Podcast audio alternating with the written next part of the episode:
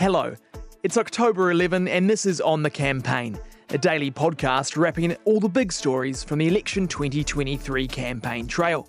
I'm Hamish Fletcher and I'll be your host for this episode. Later in the episode, we'll be hearing from New Zealand Herald senior writer Simon Wilson to discuss the race for Epsom and how ACT hopes to add Tamaki to its electorate collection. But first, Chris Hipkins and Christopher Luxon are vying for the country's top job, and today they face an interview to prove if they're up to the task. The NZ Herald's PM job interview, with both men hoping to be Prime Minister, went live this morning. They fronted up to a panel made up of political editor Claire Trevett, editor at large Shayne Currie, and business editor at large Liam Dann. For Luxon, he was pushed at the start on what went into National's decision to float a second election as a possibility if they can't make a deal work with NZ First. Did you, for example, sign off on the comments that Chris Bishop made over the weekend about the risk of a second election? Well, we all have we have a strategy team in our group, and that's how we've built uh, the organisation over the last year. And so we, we all sign off on, on, on all of that. We have a series of regular discussions and, and debates about that. Uh, and you know, I'm proud of that. I think we've built a really good unit, and, and we've been running a very good campaign. But when, and we've got great people in that group as well, which is great when do you come in and make a decision on whether or not you go ahead with a particular? Well, we have a daily strategy? call uh, with that group about the campaign, uh, and uh, usually early in the morning or and or late at night, often one or two calls a day, uh, and that's sort of the mode that we've been in for some time. So that decision about um, going public on saying there might be a second election, you signed that off? Uh, well, we signed off the fact that there's lots of uncertainty around MMP. But that line? And there's a range of scenarios that could happen. And you are happy with that line, though, going out well, into the the, public? the bottom, my position's pretty clear. I've laid up the priority, which is that we want the National Party to get as much party vote as possible. Our preferred option is to work with National Sure. And the stable coalition. But did you know that line pick up was going up? With Winston uh, and New Zealand First, and at least try as a last resort. Yeah. And as a result, that does, you know, there is uncertainty in MMP elections, but um, and that's what we want New Zealanders to understand. Be intentional with your party But vote. did you know that that role was coming out?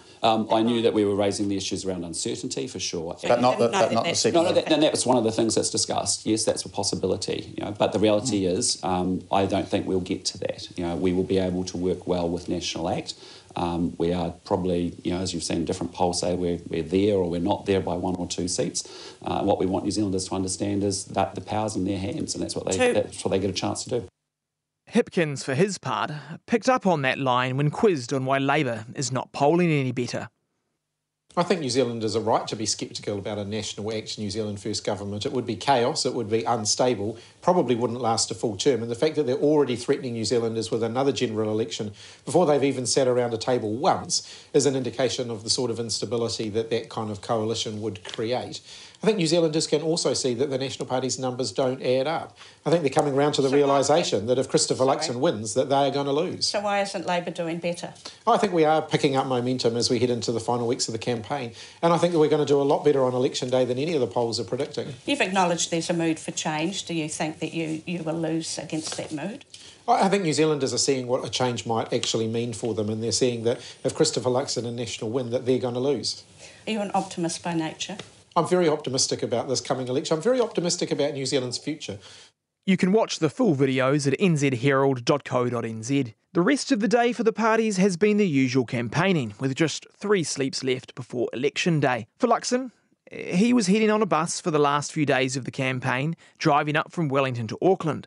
His campaign stops included cafes in Upper Hutt and Masterton, where he made coffee and cupcakes. For Hipkins, he spent the day in Christchurch, where he visited the city mission to pack food boxes before heading to a mall for a campaign stop, where he enjoyed a positive reception from most of the public, though did get an L loser sign from one passing patron.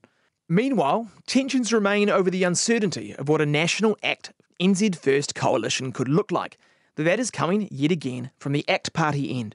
Their leader, David Seymour, has reiterated his much criticised line from last month that ACT could enter a supply only agreement with National if they can't get certain policies over the line. That would mean National would need to negotiate every single bill on an individual basis rather than having the support guaranteed. Luxon told media that his focus remains on pushing National as the main option for change. If you want change, you have to step up to the plate and party vote national. That is the guaranteed way to change this government. It's the guaranteed way to give strong, stable government on the other side so that we can go to work and get things done.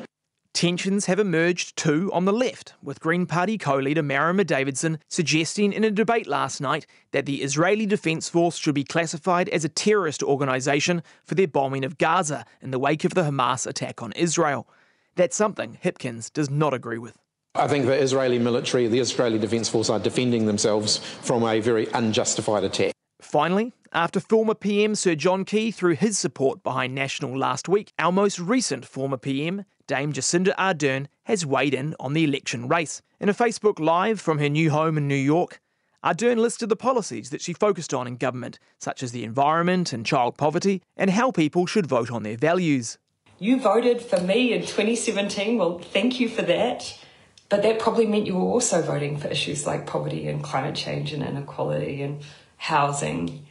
And the Labour Party has had two terms in office, long enough to make progress, not long enough to finish the job. And our country needs them to finish the job. Ardern also included a personal message for Chris Hipkins, who she used to work with as a political staffer before becoming his boss. He is there because he's in it for you. And I know that to be true. And I've seen that tested time and time again. So I just wanted to acknowledge my friend the current Prime Minister, the leader of the Labour Party, Chris Hipkins, he's a good person and he does deserve your support. So, not a surprising endorsement, but one Labour will appreciate nonetheless. We'll take a quick break and we'll be right back.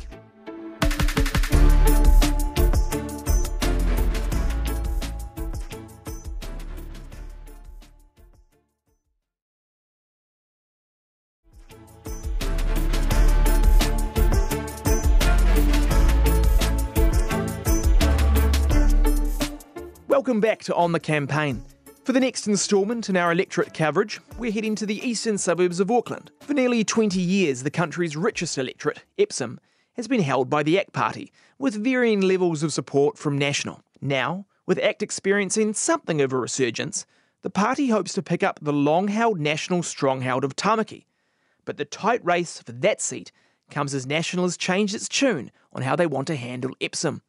For more on this, I'll hand over to Simon Wilson to discuss the race for the two seats. So, Epsom is a seat that's been held by the ACT Party since 2005 when Rodney Hide shocked everybody by winning it against the interests of uh, the National Party, which had. Uh, had it as a pretty safe seat to that point. It's now held by David Seymour, uh, who took the seat uh, in 2014. In recent elections, the National Party usually won the party vote, in fact, always won the party vote, um, but not won the electorate vote. So David Seymour, the ACT candidate, has been up against uh, Paul Goldsmith from National. And what has tended to happen is that although the two parties have both nominally said we want two ticks, in effect, National voters have known that it was very clear that Paul Goldsmith was after the party vote and, and was comfortable with uh, voters giving their electorate vote to David Seymour. And conversely, uh, David Seymour campaigned for the electorate vote and put very little effort into trying to get the party vote. This election,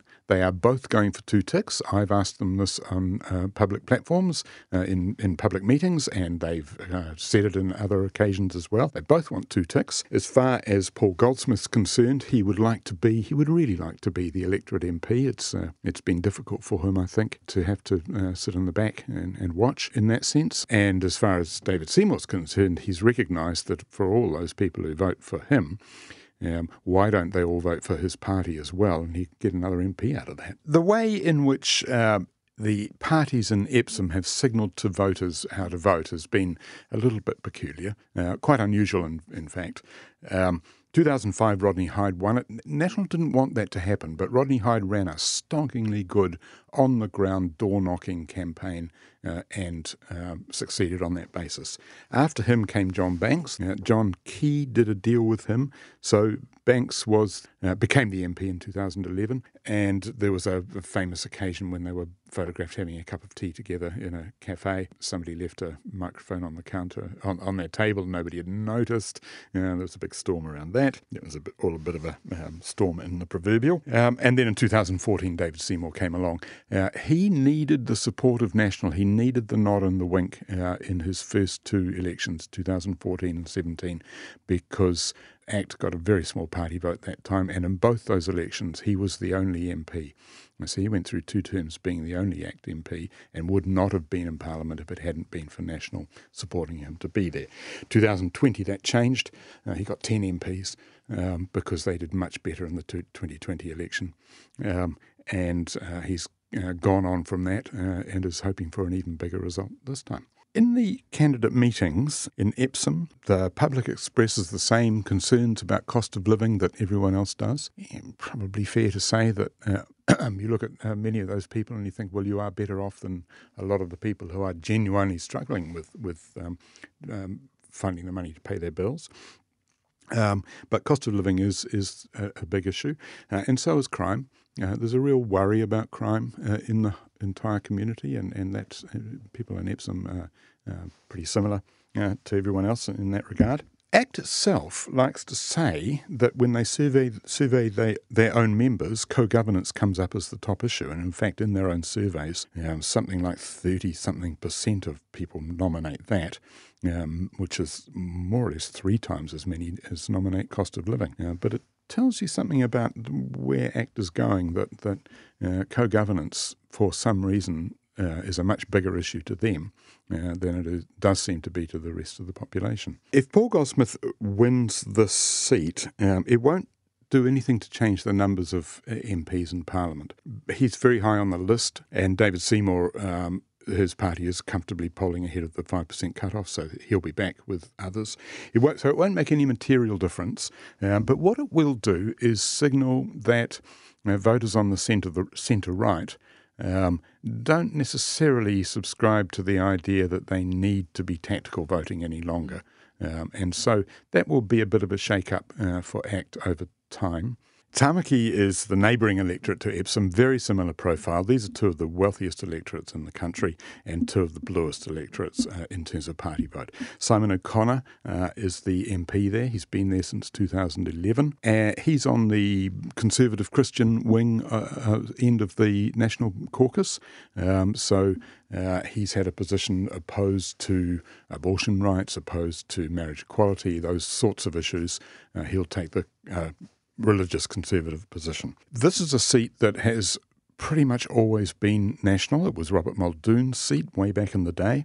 Uh, when Muldoon retired, interestingly, David Kirk, uh, All Black captain, World Cup winning All Black captain, uh, tried to get it, get the nomination for national. He was overlooked uh, in favour of Clem Simich, party loyalist from way back. Clem Simich went on to become Speaker of Parliament.